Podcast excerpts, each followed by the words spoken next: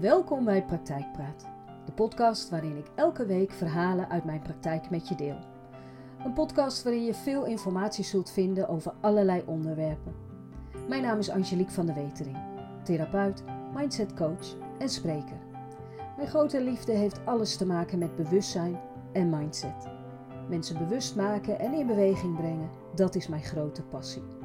Ik heb het allermooiste vak van de hele wereld en ik neem je dan ook graag mee in de verhalen uit de praktijk. Ik wens je veel inspiratie. Go with the flow. Ken je die uitspraak go with the flow? Ik denk dat de meeste mensen die vertalen als maak je niet druk, laat gaan, het komt wel goed. Het komt wel goed. Mijn vraag is dan, maakt het ook uit hoe het goed komt? Want daar heb je namelijk heel veel invloed op. Je hebt ook veel invloed gehad wanneer het niet goed komt. En dat ga ik uitleggen in het verhaal van Nienke. Tegenover mij zit Nienke. Dit is ons vierde gesprek en het lijkt Nienke maar niet te lukken om grip te krijgen op situaties die haar lijken te overkomen. Ik voel me gewoon stuurloos, alsof alles wat ik doe niets uitmaakt. Het lukt me niet, niets werkt mee en ik voel me dan zo gefrustreerd en boos. Ze kijkt me met een, hoe kan het ook anders, gefrustreerde blik aan. Ik vind het niet gek dat het niet lukt wat je wilt. En ook niet gek dat niets meewerkt. Ik kijk haar aan en ben benieuwd of ik haar hiermee uit de tent kan lokken. Zeg je nu dat het mijn eigen schuld is? Ik glimlach. Dat zeg jij en is wat ik bedoel. Haar ogen kijken mij met een gemengde blik aan. De reden dat dingen niet lukken zit tegenover mij. Dat dit me niet helemaal in dank wordt afgenomen, steekt ze niet onder stoelen of banken. Jij bent wel heel erg direct, hè? Je kent me niet eens. Heel knap dat jij mij kunt vertellen dat ik zelf de oorzaak ben. Haar ogen worden donker en krijgen een grimmige blik. Het is ook niet nodig je te kennen om te zien wat de reden is van je probleem. Mag ik het samenvatten voor je? Ze knikt, niet heel enthousiast. Jouw blik is gericht op je buitenwereld, de mensen om je heen. Wat vinden ze van jou? Doe je het wel goed? En vinden ze je wel leuk? Om het antwoord daarop te vinden, doe je veel dingen waarvan je weet dat een ander dat leuk vindt, ook al vind jij het niet leuk. Ook pas je je gedrag en voorkeuren aan op wat de ander wil of voorstelt.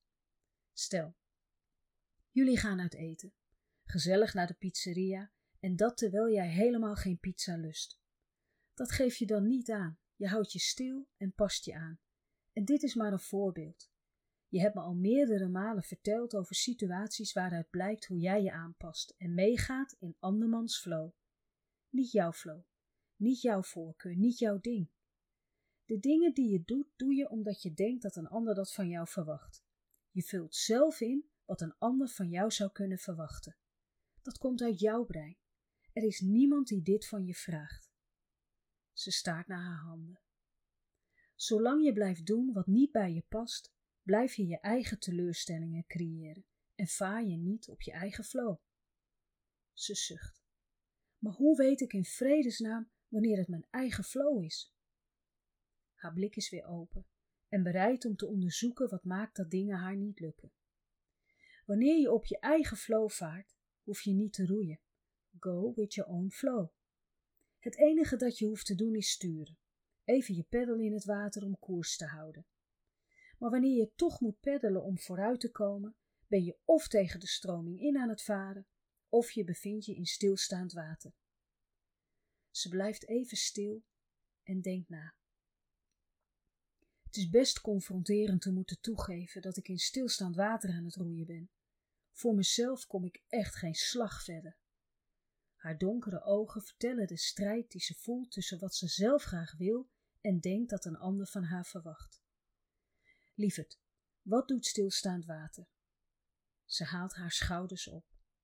Stilstaand water gaat stinken en daardoor wordt het een hele ongezonde situatie. Je bent hier niet om een ander gelukkig te maken. Je hoeft ook niemand te redden. En wanneer iemand jou schopt, dan sta je in je recht om heel hard uit te roepen en diegene te waarschuwen dat niet nog een keer te doen. Ze moet lachen en zegt: Ik denk dat ik me alleen maar zou afvragen wat ik verkeerd heb gedaan, waardoor deze persoon mij schopt. Ik maak mijn ogen bewust groot wanneer ik haar aankijk. Dus jij gaat aan de slag met dat wat niet van jou is. Jij wordt geschopt en gaat allerlei scenario's bedenken waarom je geschopt wordt. Haar hoofd gaat naar beneden. Je kunt het ook gewoon vragen, hè? En wanneer je dan toch vraagt, laat dan gelijk weten dat je je niet een tweede keer laat schoppen. Er valt een stilte. Jij bent echt direct. Wat een spiegel is dit. Een warm gevoel bekruipt me. Helpt het je? Ze knikt. Of ik wil of niet, ik kan hier niet omheen. Ik denk dat ik dat lang genoeg gedaan heb. Het is tijd om een eigen koers te varen. Go with my own flow. En daar is deze spiegel voor, lieverd, zodat alles wat je doet niet voor niets is. Direct of juist duidelijk, hoe je ook iets verpakt, de inhoud blijft hetzelfde. Weet je eigenlijk hoe jouw eigen flow voelt? Ze kijkt me met een vragende blik aan. Ik weet niet of ik de vraag wel goed begrijp. Nou, kun je je voorstellen hoe je je zou voelen wanneer je op je eigen flow vaart? Dingen gaan dan veel soepeler en soms vanzelf. Je hoeft maar weinig moeite te doen en wanneer er toch iets op je pad komt wat lastig blijkt, dan vind je snel een oplossing. Hoe zou dat voelen? Hoe zou jij je dan voelen? Het eerste wat ik denk is ontspanning. Oké, alleen dat is wat je denkt. En als ik je vraag hoe zou dat voelen? Ik heb geen idee. Ik kan daar gewoon niet bij en snap ook eigenlijk niet zo goed wat je er precies mee bedoelt. Je gevoel vertelt je wat, je wat je van de situatie vindt. Word je er blij van, boos, verdrietig of gelukkig? Het is op dat moment je graadmeten. Is dit goed voor mij? Past dit bij mij? Is dit wat ik wil? Veel mensen doen dingen omdat ze denken dat het goed is en slaan hun gevoel over. En wanneer blijkt dat het toch niet goed voor ze is, zijn ze verbaasd en misschien wel teleurgesteld dat ze zich zo voelen. Ze gaat rechtop zitten en zegt: Dat herken ik wel. Ik denk altijd na over iets en ben altijd aan het bedenken. Ik knik.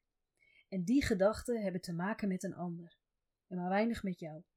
Wat zal een ander ervan vinden wanneer ik dat of dat doe? Doe ik het goed? Wat vinden ze dan van mij? Terwijl de vraag juist zou moeten zijn: wat vind ik van wat ik doe? Word ik er blij van of boos? Geeft het mij een goed gevoel of niet? Ze haalt haar schouders op en zegt: Ik vind mijn gevoel op dat moment alleen maar verwarrend en ga mij er dan niet beter op voelen. Ik denk dat ik daarom liever bedenk wat ik het beste kan doen in een bepaalde situatie. Weet je, ik denk dat wanneer je dingen doet die voornamelijk met de ander te maken hebben, je er ook niet een heel goed, fijn gevoel bij kunt krijgen. Natuurlijk, wanneer je iets voor een ander doet en diegene is daar blij mee, dan geeft dat jou uiteindelijk een goed gevoel. Maar wat als veel van wat je doet niet bij je past? Hoe kun je je daar dan goed bij voelen? Ze slaat haar ogen neer. Ik laat haar even met haar eigen gedachten. Ik vind gevoelens sowieso lastig en luister er dan ook het liefst niet naar. En toch lijken ze er ook de hele dag te zijn. Ik kan me dagen onzeker voelen of down. Dat komt omdat je je emoties steeds aan het verversen bent met de bijbehorende gedachten. Een emotie komt je iets vertellen en maakt de gedachte die je hebt voelbaar. Het vertelt je wat je denkt over een bepaalde situatie. Is deze situatie goed voor jou? Voelt het goed? Een emotie is slechts een momentopname en van korte duur, waarmee ik bedoel dat het gevoel, de emotie, weer weg hebt. Eigenlijk zijn emoties niets anders dan een aantal lichamelijke reacties op chemische stoffen die door je lichaam stromen. Wat er gebeurt is dat je emoties jou, via je zintuigen, alert maakt op wat er op dat moment gebeurt. Het vertelt je dus wat je van de situatie vindt. Vervolgens verwerken je hersenen deze emoties, zodat je lichaam je kan vertellen hoe je op een bepaalde situatie moet reageren. En omdat ons brein bij emoties nog meer bijbehorende gedachten gaat zoeken, is het niet de emotie die zorgt dat ons gevoel langdurig in stand blijft, maar het verhaal dat we er met al deze gedachten van maken. Het is dus niet de emotie, maar ons eigen bedachte verhaal. Een emotie maakt een gedachte dus voelbaar. Nou zijn er allerlei chemische stofjes voor nodig om dit te kunnen voelen. Adrenaline, noradrenaline, serotonine, dopamine, endorfine, oxytocine en cortisol zijn de belangrijkste stofjes die, die het type emotie bepalen. Adrenaline en noradrenaline spelen vooral een rol bij het ervaren van angst, woede en stress. Serotonine, dopamine, endorfine en oxytocine spelen een rol bij blijdschap, genot en het gevoel van geluk. En dat motiveert ons om ons gedrag of dat wat we doen te blijven doen. Bij iedere gedachte wordt er een chemische boodschap afgegeven. Je voelt je bijvoorbeeld boos, verdrietig of blij. Nou zijn emoties het effect van die chemische boodschappen die via de hersenen naar je lichaam gaan. En bij stressgedachten wordt er adrenaline en cortisol vrijgegeven. Dit bereidt ons lichaam voor op een vecht- of vluchtreactie. En soms is de emotionele reactie van het voelende brein zo sterk dat het ons gedrag en ons rationele denken in de weg staat. Het lukt dan maar moeilijk er rationeel naar te kijken. Je zou dan kunnen zeggen dat onze emoties ons brein gijzelt. Emoties spelen ook een belangrijke rol in hoe wij de wereld zien.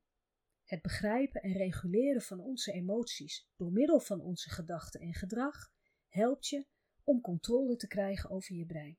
En het helpt je je doelen te bereiken. Samengevat weet je nu dat iedere gedachte een bijpassende emotie oproept. Deze emotie is een chemische stof. En deze chemische stof maakt de gedachte die je hebt voelbaar. Dus wanneer je stressgedachten hebt, wordt er adrenaline en cortisol aangemaakt. Doordat je de stress nu ook voelt, komen er nog meer stressgedachten en dus ook weer meer emoties. Een visueuze cirkel. Zo kan een beetje stress veel stress worden en wanneer je de hele dag met stress bezig bent, voel je je de hele dag ook gestrest. Wist je dat we gemiddeld zo'n 60 tot 70.000 gedachten op een dag hebben? 60 tot 70.000, dat is veel. En 90% van deze gedachten zijn dezelfde als de dag ervoor en de dag daarvoor en daarvoor. En al deze gedachten vertellen ons allerlei verhalen.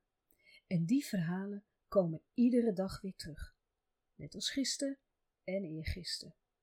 Stel, je vriendin zou je bellen en dat heeft ze niet gedaan. En wat we dan vaak doen is allerlei scenario's bedenken waarom ze dat niet heeft gedaan. En afhankelijk of je er een positief of negatief verhaal van maakt in je hoofd, dan ga je je ook zo voelen. Is het een negatief verhaal, dan kun je je daardoor heel rot gaan voelen. Waarvoor eigenlijk? Voor wie? Wat levert het op? De situatie wordt er niet anders van. Wat goed helpt wanneer een gedachte een eigen leven gaat leiden, is om achter de zin een punt te zetten. Ze heeft niet gebeld. Punt. Ga niet invullen. Ga niet bedenken. Dat scheelt je een hoop energie. En je zult je er hoogstwaarschijnlijk een stuk positiever door voelen. Wat ik hiermee ook wil vertellen, is dat je dus zelf grip hebt op hoe je je voelt. Heb je veel negatieve gedachten, dan heb je ook altijd een negatief gevoel. Je kunt je namelijk onmogelijk goed voelen bij negatieve gedachten. Probeer dat maar eens. En andersom, andersom lukt het ook niet. Je kunt je onmogelijk rot voelen bij positieve gedachten. Aan jou de keus. Het klinkt makkelijk of niet? En toch blijkt de uitvoerende fase iets lastiger. We zien namelijk eerder wat er niet is dan wat er wel is. Wat er niet goed gaat in plaats van wat er wel goed gaat. Wat we niet kunnen in plaats van wat we wel kunnen. Een voorbeeld. Wat goed, Anneloes. Je had maar drie fout van van de twaalf vragen. Waar zijn dan die negen goed gebleven? Dit is herkenbaar of niet? Ons brein zal ook sneller neigen naar negatieve gedachten dan naar positieve. Het vergt echt de nodige oefening en bewustwording om dit om te draaien. Ik hoor mensen vaak zeggen: hoe weet ik nou of mijn gedachten overwegend positief of negatief zijn? Daar is maar één antwoord op: je gevoel. Voel je je meer positief dan negatief? Mooi. Zou je je nog beter willen voelen of je langer goed willen voelen? Wees je dan bewust van de kwaliteit van je gedachten. Wist je dat gemiddeld 80% van onze gedachten negatief zijn? Ik ben niet goed genoeg, ik kan dat niet, ik ben onzeker, wie zit er nou op mij te wachten, het is mijn eigen schuld, etc. En wanneer ongeveer 80% van je gedachten negatief zijn, dan weet je ook waarom je je niet goed voelt, waarom je je negatief voelt of niet de moeite waard. Wees je bewust van wat je denkt en waarom je bepaalde dingen denkt. En zet wat vaker een punt achter een gedachte of een zin.